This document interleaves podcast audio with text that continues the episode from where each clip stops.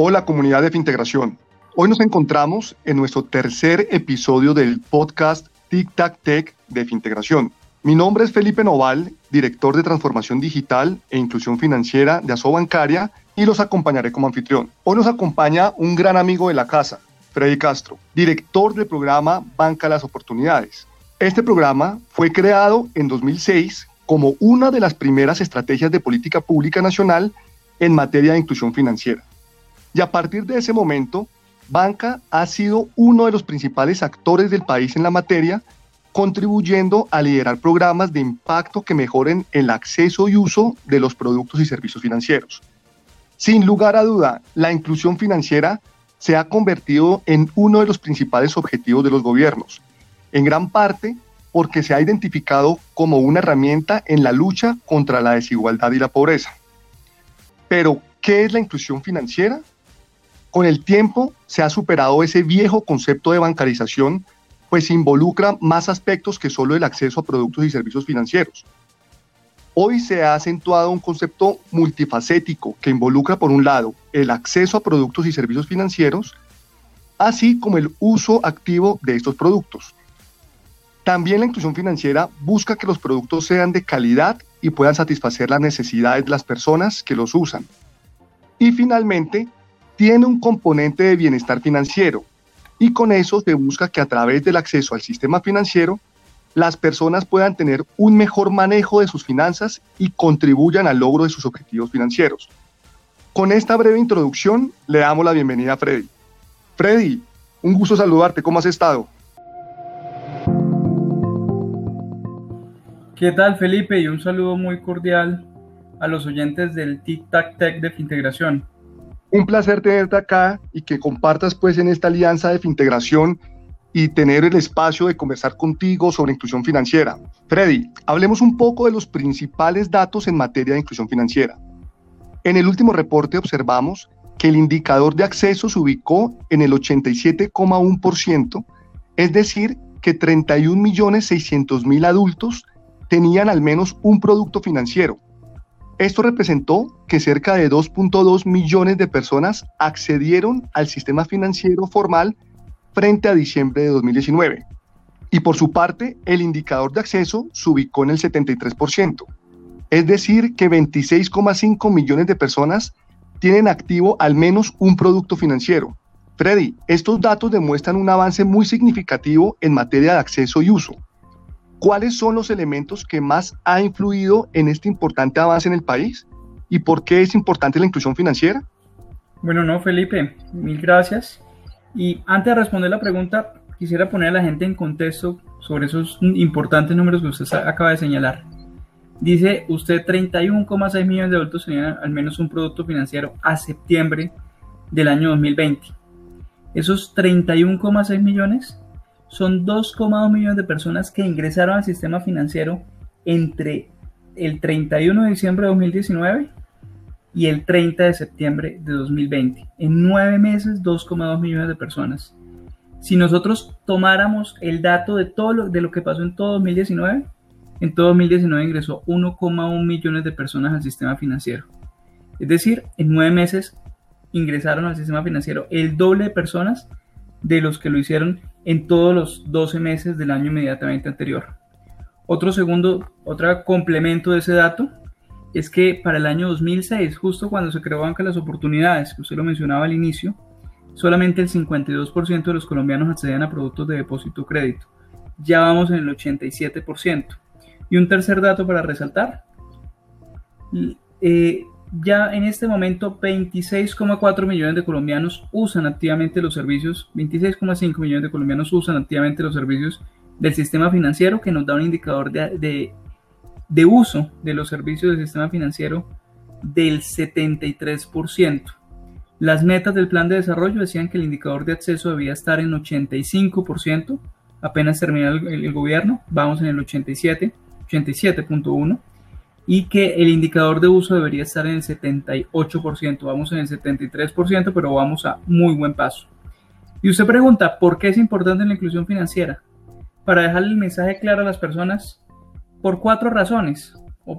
La primera razón, porque una persona que está incluida financieramente puede ahorrar. y de esa manera desarrollar sus objetivos de vida de corto, mediano y largo plazo. Segunda razón, las personas que están incluidas financieramente pueden transar digitalmente o visitando una oficina o un sitio físico de una entidad financiera. Incluso transar puede ser comprarle a un negocio o si yo soy comerciante, venderle a mis clientes.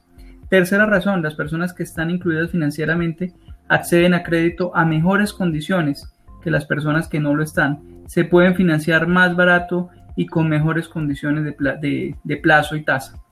Y la última, las personas que están incluidas financieramente se aseguran y se protegen ante los riesgos o las contingencias de la vida.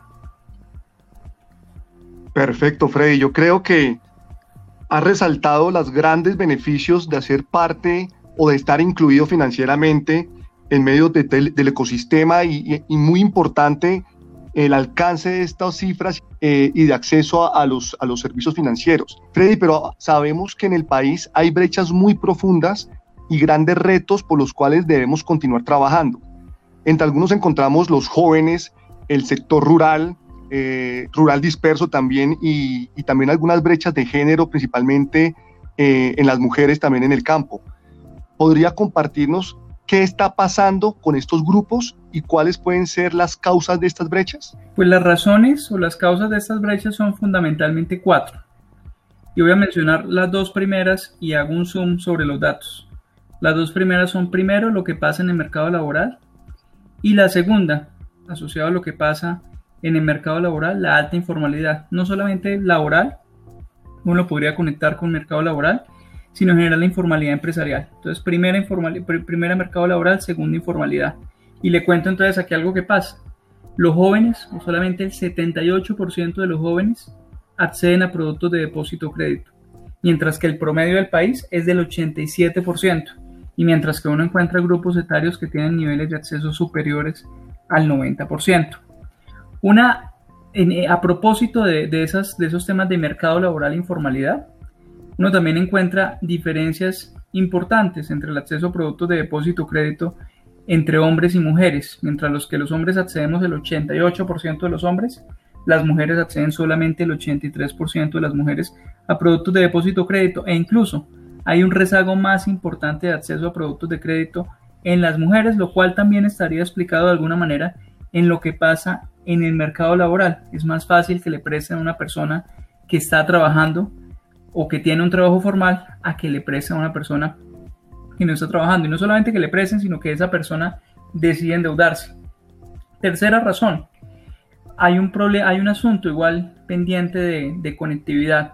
Y esa conectividad o esa baja conectividad también genera o hace que se exacerben esas brechas entre zonas urbanas y zonas rurales mientras el 95% más o menos de las personas que vivimos en ciudades y aglomeraciones accedemos a productos de depósito crédito, solamente el 57,8%, es decir, casi 6 de cada 10 personas que viven en zonas rurales o zonas rurales dispersas pueden acceder a dichos productos. Y pues digo conectividad porque pues es mucho más fácil que una persona que vive en una ciudad o aglomeración tenga un dispositivo móvil que esté conectado a una red y a través de ese dispositivo móvil conectado en esa red pueda ahorrar, transar, acceder a crédito o asegurarse. Pero no es solamente un asunto de conectividad, entonces yo ya le dije informal, mercado laboral, informalidad, conectividad y hay otro asunto bien importante que también pega sobre todo al, sector rural o a zonas rurales del país y es la baja apropiación digital. Pese a que el país ha avanzado significativamente y a propósito de la pandemia ha dado saltos en uso de alternativas digitales, todavía tenemos unos rezagos importantes que hacen que la mayoría de los colombianos aún usen, o los que tienen dispositivo móvil aún usen el dispositivo móvil solamente para redes sociales o para chatear y no usen, esa no usen esos dispositivos móviles para transar, para ahorrar, para asegurarse, para compras digitales, entre otras cosas. Y hay un punto fundamental, uno siempre habla de, brechas entre zonas rurales y urbanas, entre jóvenes y entre hombres y mujeres, que es un, que es un asunto que, que está en el radar de las autoridades de Colombia y es lo que va a pasar y lo que pasa en este momento con el acceso a los productos del sistema financiero de los migrantes, especialmente los venezolanos. no tenemos aún datos para, pues, para señalar cuál es el tamaño de esa brecha, pero sabemos que hay todavía oportunidades para seguir trabajando de cara al futuro. Muy interesante. Yo creo que tenemos un reto muy grande como industria y es un trabajo colaborativo entre el sector público y el sector privado por poder comenzar a cerrar estas brechas en los cuatro aspectos que usted menciona, Freddy, frente al mercado laboral, la informalidad, la conectividad y la baja apropiación digital. Eh, sin duda, pues tenemos que ser conscientes que es un trabajo que involucra a muchos stakeholders y debemos estar muy alineados en las agendas de trabajo para superar estas barreras que se nos presentan. Freddy, ahora me gustaría hablar un poco del sector empresarial colombiano. Sabemos que en nuestra economía la informalidad predomina, como usted lo ha mencionado, y esto afecta de manera particular a las empresas, especialmente a las pymes y a las MIPYMES. Hoy en día los negocios presentan, además de una alta informalidad, un reducido patrimonio, baja apropiación de herramientas y usos de tecnología, no solamente las personas, como usted lo, lo decía, sino también en el sector empresarial se ve, limitada asociatividad y un bajo nivel de acceso al sistema financiero y al financiamiento formal. Por esta razón, el fortalecimiento de este segmento es uno de los retos más importantes, tanto para el sector público como para la banca. Freddy, ¿podría contarnos un poco más del comportamiento del sector empresarial frente al acceso y uso de los productos financieros? Claro que sí, Felipe. Muy buena pregunta y gracias por hacerla. Pues imagínense que mientras cuando, cuando nosotros hablamos de personas, sabemos cuántas acceden a productos de depósito o crédito, pero y sabemos además cuántas personas hay a partir de las estadísticas poblacionales del DANE. En el caso de las empresas, pues nosotros sabemos cuántas acceden a productos de depósito o crédito, cuántas personas jurídicas habían accedido a productos de depósito o crédito en septiembre del año pasado y eran 923 mil. Sin embargo, todavía hay discusión acerca de cuál es el número de empresas que hay en el país, o sea, cuál sería ese número por el cual deberíamos dividir para saber qué porcentaje de las empresas accedieron a productos de depósito crédito.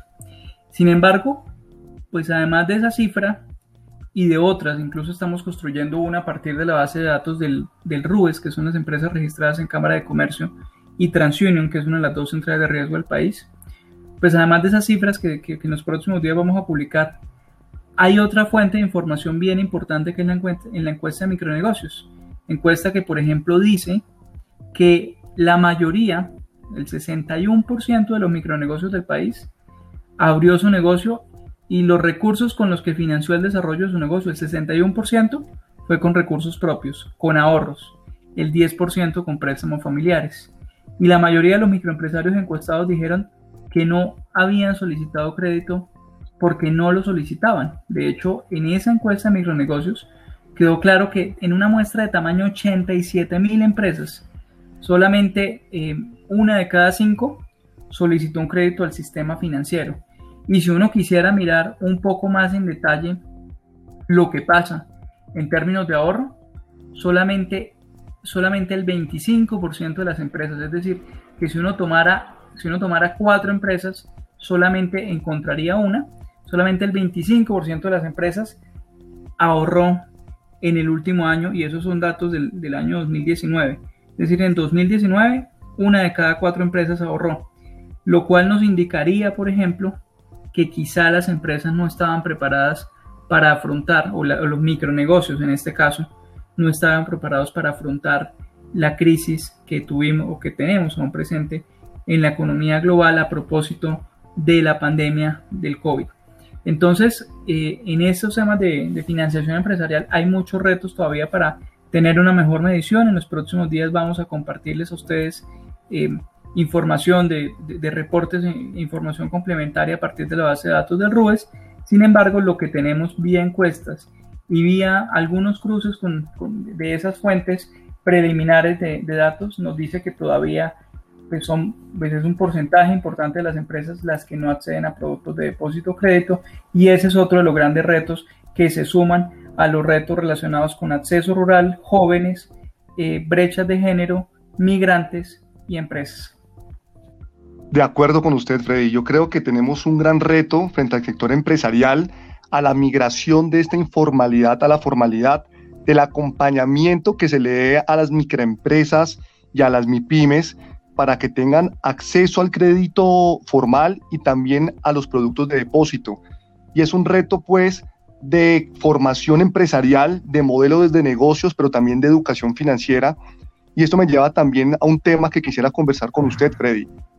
Quisiera que conversáramos un poco del COMPES de Inclusión y Educación Financiera expedido el año pasado. Este documento es la hoja de ruta en materia de política pública para los próximos 10 años frente a la inclusión y educación financiera. Sabemos que este COMPES tiene cuatro objetivos principales. El primero, ampliar la pertinencia de la oferta de productos y servicios financieros a la medida. El segundo, generar mayores competencias, conocimientos y confianza en el sistema financiero. El tercero, fortalecer la infraestructura financiera y digital para un mayor acceso y uso de los servicios financieros formales. Y cuarto, fortalecer la gobernanza institucional que permita una mayor articulación en la implementación de las estrategias en materia de educación e inclusión financiera. Freddy, ¿cuáles son los principales logros y estrategias que nos trae este COMPES? ¿Y cómo, y cómo podemos continuar trabajando para fortalecer el acceso al sistema financiero formal y que esta política que vemos marcada en el COMPES sea una realidad? Eh, pues son varios, Felipe, y me, tendría que extender una hora para, para, contarle cada uno. Y de hecho, es un reconocimiento muy especial al equipo de Asobancaria que participó en el desarrollo y en la construcción de esta política. Sin embargo, expresa que son varios, me voy a referir a unos poquitos como para que la gente se lleve una idea. Eh, uno de ellos, por ejemplo, se alineó, bueno, además de, de varios de educación financiera que ustedes los conocen mejor que nosotros, pero primero se alineó lo que son la Comisión Intersectorial de Inclusión Financiera de Colombia con la Comisión de Educación Financiera. Muchas veces lo que pasaba era que la educación financiera y la inclusión financiera cada una iba por un lado. Ahora todo va a estar alineado en una sola, en una sola comisión, en donde hay varias entidades de gobierno e incluso donde se contempló la posibilidad de la participación del sector privado para ayudar articular las, esas estrategias que, está, que desarrolla el sector público con las iniciativas privadas que permitan seguir trabajando en esa, pues en esa buena unión que hemos tenido eh, pues, con el esfuerzo de ustedes, de la regulación, de la supervisión, los bancos de desarrollo, las multilaterales, entre otros. Entonces, primero esa articulación de esa comisión intersectorial. Un segundo punto que es bien importante es que estamos, estamos trabajando de la mano con Finagro para el desarrollo de un observatorio de inclusión financiera rural que nos permita cerrar las brechas que hay entre zonas urbanas y zonas rurales, que aún, como lo decíamos previamente, eh, tienen retos en términos de apropiación digital, conectividad, de mercado laboral y de informalidad. Adicionalmente, y esto fue una propuesta, y aquí, y aquí un reconocimiento muy especial a, a su antecesor que, lideró mucho esta, esta, esta, esta discusión de, este punto particular, vamos a empezar a tener mejores mediciones de lo que es la calidad y el bienestar en el sistema financiero. O sea, al inicio decía, inclusión financiera es acceso, uso, calidad y bienestar. Nosotros hemos hablado en esta entrevista principalmente de acceso y de uso, que son las estadísticas que normalmente tenemos. No hemos hablado de calidad y bienestar básicamente porque aún nos falta trabajar más, por mejorar esas estadísticas. A propósito de eso, quedó un compromiso en el COMPES de que íbamos a desarrollar y mejorar las mediciones tanto de calidad, pero muy especialmente las de bienestar para medir el impacto de, esos, de, ese acceso, eh, de ese uso eh, a los productos de ahorro, transaccionales, de crédito, de seguros de las personas o de los colombianos al sistema financiero. Yo creo que a futuro, a futuro seguramente ya cuando lleguemos a unos niveles de acceso pues más grandes que los que que los que tenemos ahora, pues vamos a seguir hablando de ese indicador, pero a futuro tendremos que pensar en mediciones alternativas de uso, en mediciones alternativas de calidad para hacerle un seguimiento efectivo de qué es lo que están necesitando o qué es lo que están demandando los consumidores financieros y de bienestar para dejar claro cuál es el aporte de el acceso y uso de los servicios del sistema financiero en la construcción de equidad. porque en últimas lo que quiere, lo que pretende el gobierno del presidente Iván Duque, trabajando de la mano con el sector financiero, con organismos multilaterales, es construir equidad a, partir de la prestación de servicios del sistema financiero. Eh, por eso es tan importante este COMPES y fui muy breve con la respuesta porque sé que hay más iniciativas que son muy importantes y que, y que seguramente podrían desarrollarse en un espacio solamente dedicado a hablar de, de ellas. Pues Freddy, yo estoy de acuerdo con usted. Yo creo que la hoja de ruta está marcada. Es claro la política pública en lo que se quiere lograr.